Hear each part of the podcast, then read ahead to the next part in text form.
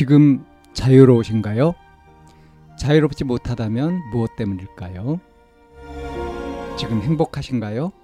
행복하지 못하다면 무엇 때문일까요? 누구나 다 나름의 사정을 가지고 일상을 살아갑니다. 일상 속에서 자유롭고 행복한 길을 찾아가는 심리 상담 방송 참나원 지금 시작합니다.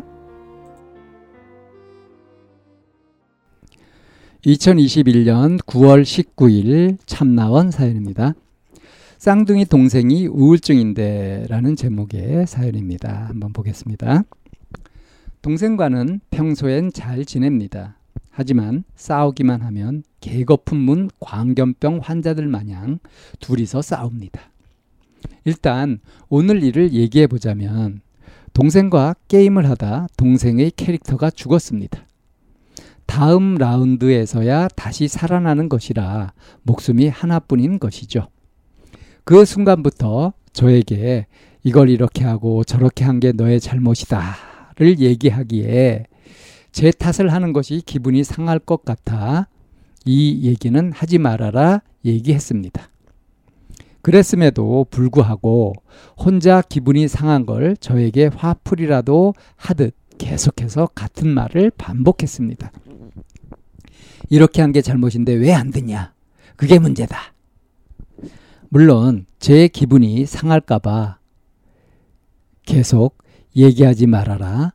이전에도 싸우지 않았냐와 같은 말을 반복했고 동생의 짜증을 받아주는 게 너무 싫어져 저도 똑같이 소리를 지르기 시작했습니다. 가로 열고 동생은 본인과 말이 안 통한다며 소리를 지르기 시작했습니다. 닫고 미친 사람 마냥 꽥꽥 소리 질러 말하다 동생에게 별의별 얘기를 다 하고 동생도 똑같이 제 이야기에 맞받아 쳤습니다. 실랑이를 하다 시간 낭비임을 깨닫고 동생을 팀원에서 추방했습니다. 생각해보면 이전엔 말싸움을 해도 이렇게 동생과 비슷한 어투로는 얘기 안 하려 했는데 가로 열고 본인은 어릴 적엔 동생과 말싸움보다는 몸싸움을 더 했습니다. 동생이 제게 애비 닮은 년이라고 말한 이후로 몸으로 싸운 적은 없습니다. 가로 닫고 어느 순간부터 싸울 때 동생의 말투와 닮아가면서 저도 찌질하게 말싸움을 하더군요. 제게 우울증과 이상한 성격들이 옮은 걸까요? 아니면 함께 살아서 닮아가는 걸까요? 문득 싸운 이후 걱정이 되어 질문을 남깁니다. 저는 평소 친구들과 웃고 떠들고 놉니다. 엄마와 아빠는 두 분의 문제로 이혼하셔서 엄마와 동생, 저 포함 셋이 살고 있고 엄마와는 사이가 아주 돈독합니다. 가로 열고 엄마는 우울증이 있으십니다.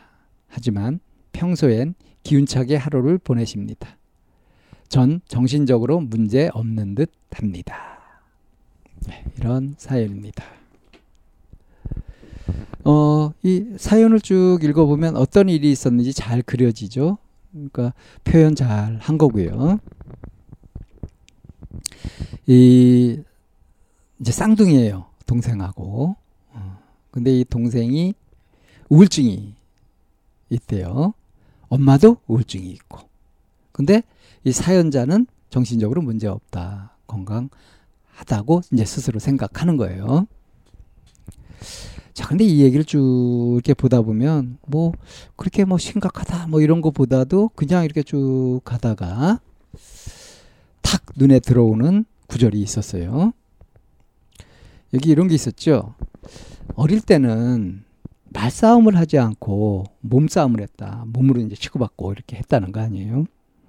그랬었는데 언제부턴가 말싸움으로 되었고요. 그거를 이제 찌질하다 그랬어요. 근데 그 언제부턴가 하는 거 이거를 정확하게 기억하고 있죠.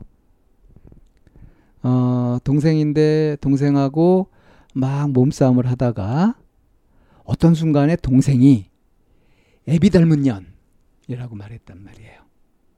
그 이후로는 몸으로 싸운 적이 없었다. 다시 말해서 몸싸움을 안 했다. 이걸 가지고 이제 추론을 해볼 수 있죠. 그 부모님이 두 분의 문제로 해서 이혼하셨다. 근데 아빠가 좀 폭력성이 있었나요? 몸으로? 어, 그러니까 몸싸움 하는 거를 보고 쌍둥이 동생이 지 애비 닮은 년 이렇게 욕할 것 같으면 애비 닮았다는 것이 무슨 소리겠어요? 그러니까 무식하게 힘만 세서 폭력적이다. 뭐 이런 식의 얘기, 그런 맥락 아니겠습니까? 근데 그것이 이 사연자한테도 심한 모욕감을 주는 것이고 아니면 내가 내가 아빠를 닮았다고 그거는 끔찍하게 싫다 이러면서 각성이 돼 가지고 다시는 몸싸움을 안 하게 되었다. 그 이유는 말로 싸우게 되었다. 근데 동생과 똑같이 찌질하게, 찌질하게라고 표현했죠. 그렇게 말로 싸운다. 그러니까 이거 보면 이 사연자는 문제가 있고 그러면 그냥 화끈하게 한번 치고받고 하고 끝낼 일이지. 뭐 조잘조잘 말로 하면서 어? 그렇게 찌질하게 그러냐 이런 식의 생각을 갖고 있는 건지도 모르겠습니다. 어, 좋게 보면 화통한 거죠. 어, 엄마랑 쌍둥이 동생은 조금 이렇게 안으로 삭히고 하는 그런 스타일일지도 모르겠습니다. 그러니까 어, 우울증이 둘 다 있다 그랬죠.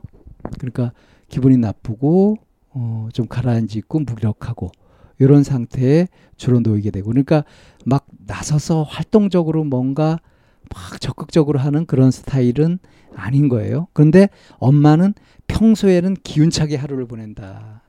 자신이 우울증이 있다고 하더라도 이제 두 딸과 같이 살아야 되니까 억지로라도 힘을 내야 되겠죠.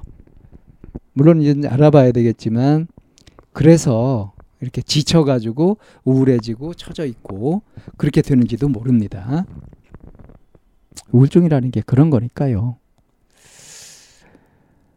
어, 근데 이제 이 사연자가 궁금해하는 건 뭐냐면 자기가 이렇게 동생하고 이제 싸우고 나서 어? 걱정이 되는 거예요. 이거 우울증 전염되는 거 아니야? 나도 이상해지는 거 아니야? 어? 이 성격도 오는가?